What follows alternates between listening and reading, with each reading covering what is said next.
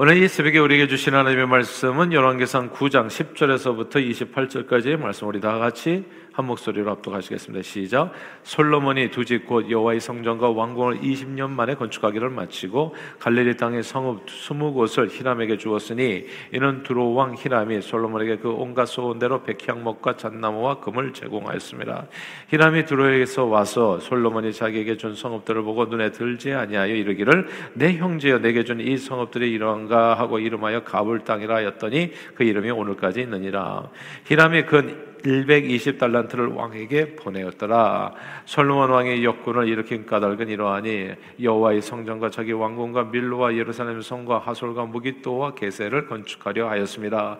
전에 애굽 왕 바로가 올라와서 게세를 탈취하여 불사르고 그 성읍에 사는 가나안 사람을 죽이고 그 성읍을 자기 딸 솔로몬의 아내에게 예물로 주었더니 솔로몬이 게셀과 아래 벳호론을 건축하고 또 바알락과 그 땅에 들에 있는 다드몰과 자기에게 있는 모든 국거성과 병거성들 과 마병의 성들을 건축하고 솔로몬이 또 예루살렘과 레바논과 그가 다스리는 온 땅에 건축하고자 하던 것을 다 건축하였는데 이스라엘 자손이 아닌 아모리 사람과 헷 사람과 브리스 사람과 히윗 사람과 여부스 사람 중 남아 있는 모든 사람 곧 이스라엘 자손이 다 멸하지 못함으로 그 땅에 남아 있는 그들의 자손들을 솔로몬이 노예로 역군을 삼아 오늘까지 이르렀으되 다만 이스라엘 자손은 솔로몬이 노예를 삼지 아니하였으니 그들은 군사와 그 신하와 고관과 대장이며 병거와 마병의 지휘관이 되며 이었더라. 솔로몬에게 이를 감독하는 우두머리 550명이 있어 일하는 백성을 다스렸더라.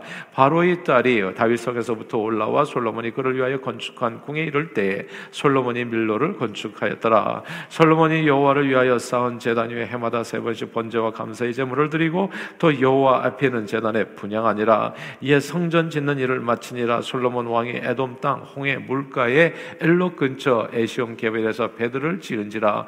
히람이 자기 곧 바다에 익숙한 사공들을 솔로몬의 종과 함께 그 배로 보내매 그들이 오빌에 이르러 거기서 금 410달란트를 얻고 솔로몬 왕에게로 가져왔더라. 아멘. 1994년 참으로 놀라운 영화를 보았습니다. 스티븐 스필버그 감독이 만드는 명작 영화였죠. 신들러 리스트입니다. 실화에 기반을 둔 이 영화 신들러 리스트는 2차 세계대전 당시 독일인 사업가 오스카 신들러가 자기 재산을 팔아서 나치로부터 매수하여 살린 이제 유대인들의 명단을 이제 신들러 리스트라고 얘기하는 거죠. 원래 오스카 신들러는 전쟁의 기회를 틈타서 사업가였습니다. 이제 기회주의자이기도 했고요. 그래서 이 전쟁의 기회를 틈타서 전쟁이 벌어지면 큰 돈 버는 일들이 벌어지게 되거든요. 지금 우크라이나와 그리고 러시아가 전쟁하는데 정말 큰돈 버는 사람이 계속 나올 거예요, 앞으로. 그러니까 이제 아는 사람은, 뭔가를 아는 사람은 이 전쟁이 이제 그냥 놔두는 거죠, 사실은. 이제 그런 여러 가지 정말 이유들이 있는데, 아무튼 이 오스카 신들러가 그런 기회를 틈타서 돈을 벌 목적으로 폴란드의 한 도시에 들어서 뛰어난 언변과 뇌물로 나치 장교들의 환심을 사서 재산을 몰수당하고 내쫓기는 그런 유대인들의 상황을 이용해서 이제 그런 공장들을 갖다가 헐값에 사들이는 거죠. 예, 그냥 놓고 도망치다시피 가는 거를 그냥 다 자기 소유로 인수하고 군수 물자 사업을 시작합니다. 나치에 쫓겨서 목숨을 부지하기 어려운 유대인들을 값싼 노동력으로 고용해 준다고 하면 감사, 땡큐죠. 돈을 한 푼도 안 줘도 되는 거죠, 사실. 그렇게 고용해서 정말 인건비 거의 들지 않고 돈을 무한으로 벌 수 있는 그런 공장을 차리게 됩니다. 그런데 돈만 알던 이 신들러가 어느 날부터인가 이게 뭐가 씌었는지 유대인의 비참한 죽음을 목격하면서 원래의 사업 목적을 잊어버리고 죽을 수밖에 없는 유대인들을 구하는데 자기 재산을 사용하기 시작합니다. 그래서 나중에는 다 몽땅 다 자기 재산을 다 들여가지고 그 유대인들을 나치에 의해 가지고 죽어가는 그 아우슈비츠 수용소로 끌려가가지고 다 그냥 비누 만들어주고 하는 그 사람들을 갖다가 자기가 다 자기 돈을 다 들여서 이 사업가가, 돈 많은 사업가가 자기 돈을 들어서 사람을 구하는데 쓰임받게 됩니다. 이 신들러 공장에서 일하는 이 유대인들, 아마 평화시대였다면 모두 나름대로 남부럽지 않게 살 수 있는 그런 뛰어난 사람들이었습니다. 그런데 나라 없는 백성으로 남의 나라에 얹혀서 떠돌이로 살다 보니까 핍박을 받게 되었을 때 아무런 대책 없이 하루아침에 노예 백성으로 전락하게 되는 것을 보게 됩니다. 오스카 신들러는 회사 경영을 위해서 유대인 회계사 슈텐이라는 사람을 고용하는데, 제가 볼 때는 그 슈텐이 신들러보다도 훨씬 더 똑똑해요. 예, 뛰어난 인재죠. 근데 신들러의 공장에 취직해가지고 제대로 대우받지 못하고 그저 목숨을 부지하기 위해서, 주인을 위해서 밤낮없이 일을 하며 살아갑니다. 나라 없는 백성의 서름과 괴로움은 말로 다 할 수가 없는 것이 그 흑백 화면 가득히 그 서름이 밀려오는 거예요. 이번에 전도 집회 강사로 오신 김인주 목사님의 설교 중에 경기도에 있는 광산, 저는 경기도에 광산이 있는지도 몰랐습니다. 경기도에 광산이 있었다고 하네요. 제가 기억하기로는 이제 광명동굴인가 뭐 그렇게 그걸로 알고 있는데, 이 광명동굴은 일제 강점기에 일본인이 시작해서 수많은 조선인들을 강제징용해서 사용했고, 그러니까 이 전쟁 통해 뭡니까, 조선인들이 목숨이야 그냥 파리 목숨도 이리 와서 일해 그러면 일하는 거예요 그냥. 그리고 또 먹을 것이 없다 보니까 생계를 위해서 그나마 입에 풀칠이라도 할 수 있으면 좋겠다. 광부로 일하고 굶어 죽으면 안 되니까 입에 풀칠할 건 주잖아요. 그러니까 입에 풀칠할 것도 없어가지고 이제 거기가 가가지고 그냥 강제징용 당하고 제대로 대우도 못 받고, 군함도라는 영화도 예전에 있었잖아요. 예. 아, 그렇게 그냥 처절하게 살아가는 겁니다. 그래서 채굴한 광물들은 또 우리 조선인 것이 되지도 않아요. 그건 다 일본으로 수탈해 간 겁니다. 나라를 잃은 백성은 그냥 노예처럼 살 수밖에 없어요. 이게 사실 오늘 본문의 말씀입니다. 이스라엘 백성들은 참 재밌어요. 이게 애굽에서 노예 생활을 했거든요. 자기가 원하는 일을 한 것이 아니라 시키는 일을 해야 했었고, 내 집을 건설하고 우리 성을 짓는 것이 아니라 남의 집을 건설하고 남의 나라 성읍을 견고하게 세우는데 강제 징용되었습니다. 그렇게 그냥 벽돌 만들고 세워가지고, 그래서 애굽의 국고성들을 갖다가 다 이스라엘 백성들이 건축한 거잖아요. 그러니까 인건비 거의 들지 아니하고 강제 입에 풀칠할 것만 주면은 그냥 무한 노동력인 거예요. 그러니까 이 사람들 200만 원 사람들 그렇게 애굽에서 이제 예로왕 바로가 압제하면서 그렇게 했었잖아요. 그런데 이 노예 백성들이 오직 하나님의 은혜로 출애굽하고 가나안 땅을 정복하여 가나안 땅의 주인이 된 겁니다. 야, 주인이 되니까요 인생이 그렇게 역전될 수가 없어요. 가나안 땅에는 이스라엘 자손이 다 멸하지 못한 그 땅에 거주민들이 살고 있었는데, 아모리 족속, 헷 족속, 브리스, 히위, 여부스 사람들이 남아 있었던 거죠. 이 그들은 자기들이 나라가 다 망하고 난 후에 자연히 그 땅의 주인이 된 이스라엘 백성들의 역군이 됩니다. 그 얘기가 오늘 본문이에요. 야, 이게 그냥 인생이 이렇게 역전되는 거예요. 노예 백성이 자유인이 되고, 자유인이 노예 백성이 되고. 그래서 오늘 이게 인생이 그냥 인류 역사를 돌아보면 이런 일들이 숱하게 벌어지는데, 오늘의 그 한 장면이라고 보면 좋겠습니다. 21절 같이 한번 읽어볼까요? 9장 21절 말씀입니다. 같이 읽겠습니다. 시작. 곧 이스라엘 자손이 다 멸하지 못함으로 그 땅에 남아있는 그들의 자손들을 솔로몬이 노예로 역군을 삼아 오늘까지 이르렀으되. 아멘. 그 땅에 남아있는 가나안 땅 자손들을 솔로몬이 노예 삼아 역군을 삼았다. 이 구절이 중요합니다. 그리고 이어지는 22절이 또 흥미롭잖아요. 바로 22절 같이 읽겠습니다. 시작. 다만 이스라엘 자손은 솔로몬이 노예를 삼지 아니하였으니 그들은 군사와 그 신하와 고관과 대장이며 병거와 마병의 지휘감이 됨이었더라. 아멘. 여기서 이스라엘 자손은 솔로몬이 노예를 삼지 아니하고 군사, 신하, 고관, 대장, 지휘관이 되었다. 이 말씀을 좀 주목할 필요가 있습니다.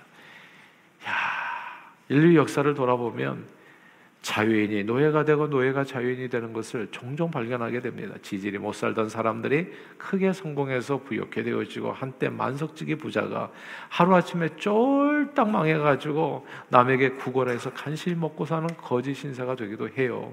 우리는 크게 되고 위대하는 것이 도대체 무엇 때문에 그런지 굉장히 궁금합니다. 그 사람의 재능 때문인지.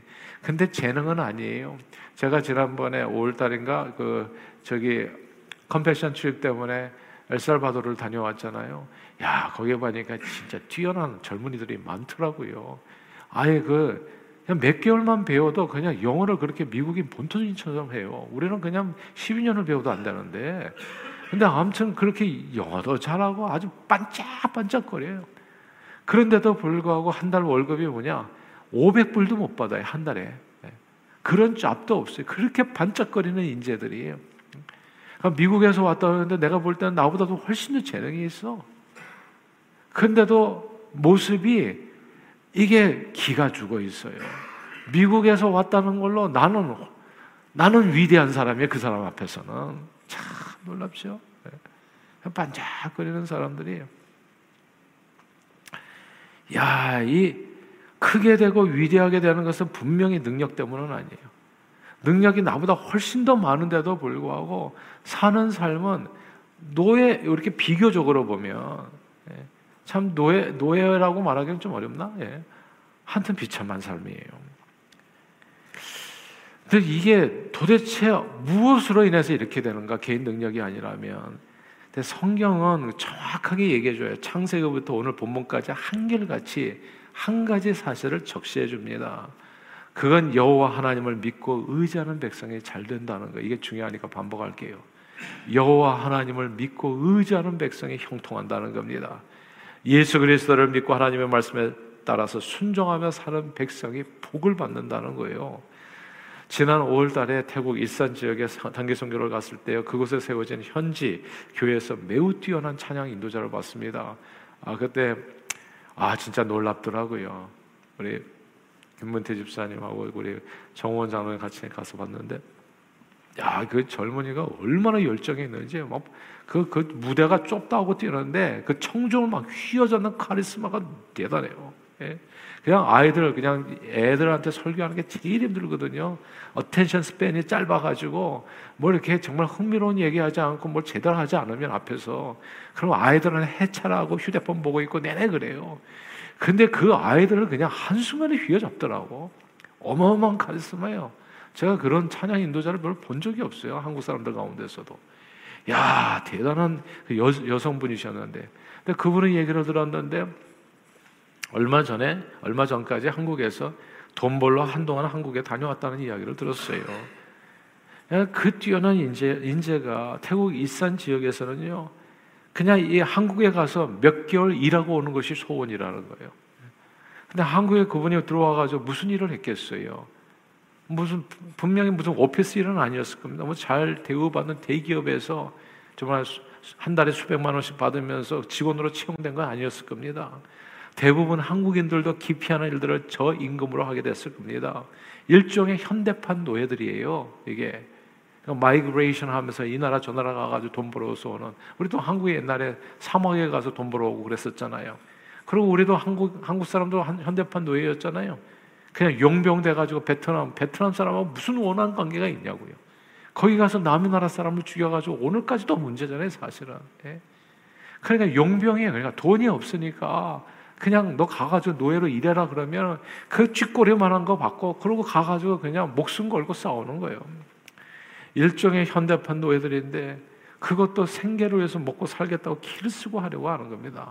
사실 태국은요, 1950년대, 60년대 한국보다 잘 사는 나라였습니다. 축구도 우리보다도 훨씬 더 잘했었고요.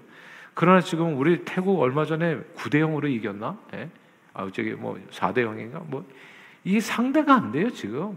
그러니까 모든 면에서 완전히 국민소득이 역전돼가지고 한국은 지금 GDP 3만 불 이상이라고 하나요? 태국은 이제 겨우 8,000불, 7,800 얼마. 예. 그리고 남의 나라에 종살이라도 하고 일을 원하는 그런 수준이 되어 있는 나라예요. 미국 국경을 한번 볼까요? 날마다 난리통이에요, 미국은. 들어오지 말라고. 어느 나라는 문을 다 열어놓고 들어오라고 해도 아무도 안 가는데, 이 나라는 그냥 난리네요. 트럼프 대통령이 오죽했으면 거기다가 장벽을 쌓겠다고 했겠어요. 사람들이 그냥 온 세계에서 미국에만 들어오게 해주세요. 무엇이나 시키는 대로 일할게요. 이런 거예요. 제 굳은 일 제가 다 할게요. 쓰레기 치우고 통통하고, 예. 모든 땅바닥 그냥 다 쓸고 닦고 다니는 거 우리가 다 할 테니까 제발 이 나라에 들어오게 해주세요. 이런 사람들이 이고지고 해가지고 애들까지 강물 갖다 그냥 뭐 수영해서 건너다 죽고, 그런 사람이 아주 부지기수인 겁니다. 전 세계에서 넘쳐나는 거예요. 태국, 미얀마, 라오스, 캄보디아, 베트남까지 포함해서 이 못 사는 이 동남아시아 국가들을 가만 보면, 이게 도대체 뭐가 도대체 차이가 나? 이 뛰어난 사람들이 왜 이렇게 노예처럼 살아가나? 이렇게 보면 딱 한 가지 차이예요. 다 불교 국가입니다. 미신을 믿고 하나님을 몰라요. 그러나 하나님이 축복하시는 나라들은 대부분 교회들이 세워져 있고 우리 주 예수 그리스도를 믿는 기독교 국가들이에요. 대한민국 이게 언론이 참 문제라는 생각이 드는데요. 그러니까 몰라요, 사람들은. 왜 대한민국이 복을 받았는지를 몰라요, 도대체.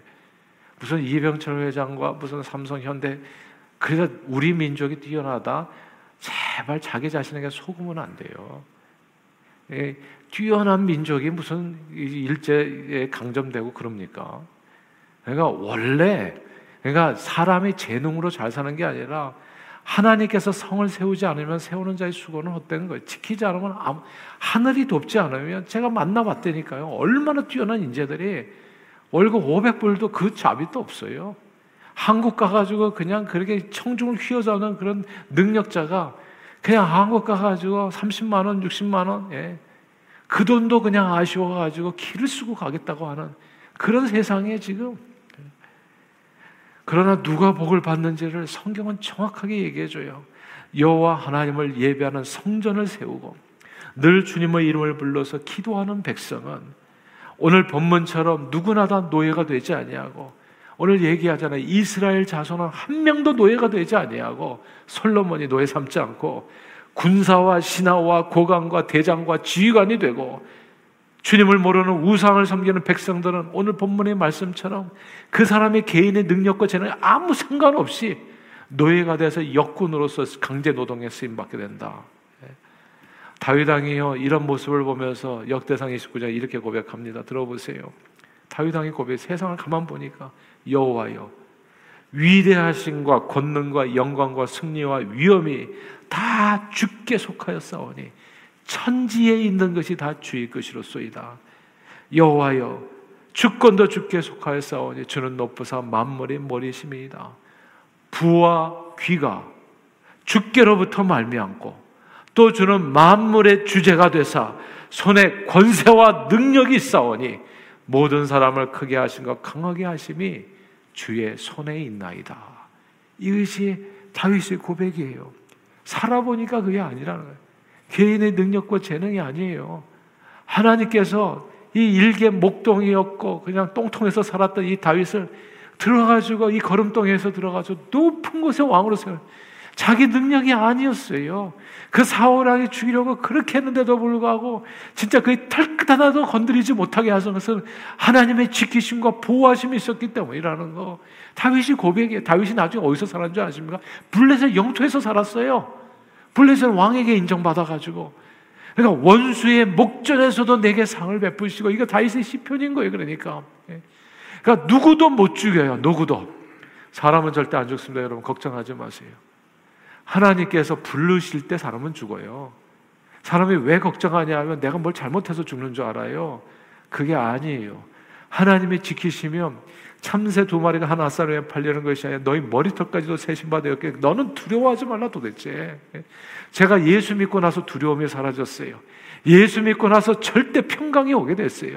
우울증이 어떻게 온단 말입니까? 예수가 내 안에 계시는데 무슨 불행이 온단 말입니까? 저는 내일이 더 좋을 거예요. 미래는 환상적일 거라고요. 왜냐하면 주님이 나와 함께 하시기 때문에 예수 믿는 그 사람이 복을 받게 되어지더라고요. 신명기 28장에서요 모세가 이렇게 얘기해요. 하나님을 예배하고 주의 말씀에 순종하는 자들은, 자 들어봐라, 들어오고 나가고 네가 복을 받을 것이다. 모든 전쟁에서 네가 승리할 거다. 모든 전쟁, 취지에도 또 전쟁이잖아요. 무역도 전쟁이고. 여러분, 모든 전쟁에서 승리함을 믿으시기를 바랍니다. 병마의 전장에서도 우리는 승리하는 거예요. 너는 반드시 승리할 것이다. 우리가 해야 될 일을, 그래서 제가 죽을 때까지 은퇴하지 말라는 얘기를, 주일에는 은퇴가 없다는 얘기를 자꾸 하는 이유가 딴 게 아닙니다. 주님을 믿고 의지하는 그 사람은 끝까지 잘 되기 때문에 그래요. 주일을 손을 놔버리십시오. 그거는 마치 생명줄을 넣는 것과 똑같은 일이에요. 제가 요번에 목사님께 다 좋은데 다 한 가지가, 그 은퇴하셨더라고. 은퇴. 근데 성경의 은퇴자를 찾아보세요. 죽는 게 은퇴예요. 죽는 게. 모세도 느부산에서 죽음으로서 끝난 거예요. 제가 그래서 가실 때 얘기했어요. 목사님 은퇴하시면 안 된다고. 일을 하셔야지. 그 뛰어난 그 에셋을 가지고, 그 인맥과 그 모든 걸 가지고 그럼 이제부터는 놀러 다니실 거냐고. 그 위대하신 하나님의 종이시지만, 나 감사하지만, 배울 점이 너무너무 많지만은, 저는 딱 한 가지 다르더라고요. 성경에 있으면 저도 은퇴하겠어요. 바울은 순교당해서 죽었어요. 그게 은퇴입니다. 그리고 90세 마지막에 쓴 게 요한계시록이에요. 이 사도 요한이 은퇴했으면 요한계시록은 없어요. 그러니까 이게 생각을 잘해야 돼요. 그러니까 세상 사람들이 하는 얘기에 속으면 절대 안 돼요. 주님 앞에 가는 날까지 온전히 삶을 들여서 순종하며 살아야 됩니다. 그러면 신명기 얘기해요. 네 자식들이 복을 받을 것이라. 그리고 너는 구워주고 꾸지 않는 자가 될 것이요. 꾸는 자는 되지 아니하고 구워주는 자가 되고, 머리 되고 꼬리 되지 않고 위에 있고 아래에 있으리라. 오늘 본문의 말씀입니다. 주의 이름을 부르는 자는 구원을 얻고, 그리스도를 믿고 의지하는 자는 수치를 당하지 아니하고, 주의 말씀에 순종하는 자는 형통하게 됩니다. 개인의 능력이나 재능이나 지혜와 지식으로 높아지고 위대해지는 것이 아니라, 하나님이 함께하는 백성, 하나님을 찾는 백성이 군사되고 신하되고 고관되고 대장되고 지휘관이 되는 겁니다. 제가 이 미국 사람들 가면요, 개인적으로 미국에 와서 제가 공부하고 해보다니까, 야, 제가 뛰어난 점이 너무 많아요. 저도 한국 사람들 대단해. 재능적으로, 객관적으로. 근데 이 미국 사람 영어 하면은 그냥 그 사람이 위대한 사람이, 어디를 가든지, 세상 어디를 가든지. 미국인들은 딱 보면 알아요. 이 배 나오고 몸이 커, 대부분이 다. 거인들이야, 다. 그러니까 멀리서도 봐도 저 사람 미국인이 금방 알아요. 그리고 당당해, 얼굴이. 어디를 가든지 자기가 주인이야, 세상에. 근데 내가 도대체 이 힘이 어디서 오는가? 개인적인 재량을 보면 IQ도 나보다도 작고, 민첩성도 작고, 손도 커가지고 뭘 제대로 할 줄 아는 게 별로 없는데, 재주도 없고. 근데 이 사람들이 세상을 지배하고 다 지휘자가 되고, 이게 뭐냐고 도대체. 그러니까 그 능력은 여기 코너마다 세워져 있는 교회예요. 그러니까 예수 신앙, 주님을 믿는 그 백성들이 오늘 얘기하잖아요. 솔로몬이 하나님, 그리고 이스라엘 백성은 한 사람도 노예되지 않는다. 그러므로 노예 백성으로 살 것인가 아니면 지혜로 살 것인가, 주님을 예배하는 삶에 있어요. 그래서 오늘도 오직 예수님만을 여러분의 삶의 중심에 왕으로 모시고, 그분을 예배하며 또한 그분의 이름을 불러서 기도하여, 우리를 거름덩이에서 들어서 높은 곳에 다니시는 오직 예수 그리스도의 은혜로 형통한 오늘 하루 되시기를 주 이름으로 축원합니다. 성경은 여호와를 앙망하는 자는 독수리 날개쯤에 올라간 같이 샘을 얻는다 했습니다. 오늘도 오직 예수 그리스도의 이름으로 말씀에 순종하셔서 매사 건강하게 승리하는 축복을 누리시는 저와 여러분들이 다 되시기를 주 이름으로 축원합니다. 기도하겠습니다. 하나님 아버지, 미천한 인생들을 불쌍히 여겨 복음을 듣게 하시고, 예수 그리스도를 우리 삶의 중심의 주인으로 모셔 하나님의 자녀되는 권세로 살게 해주심을 감사합니다.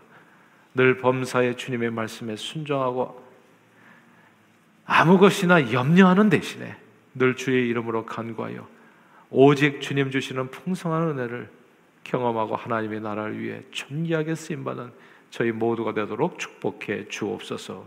예수 그리스도 이름으로 간절히 기도하옵나이다. 아멘.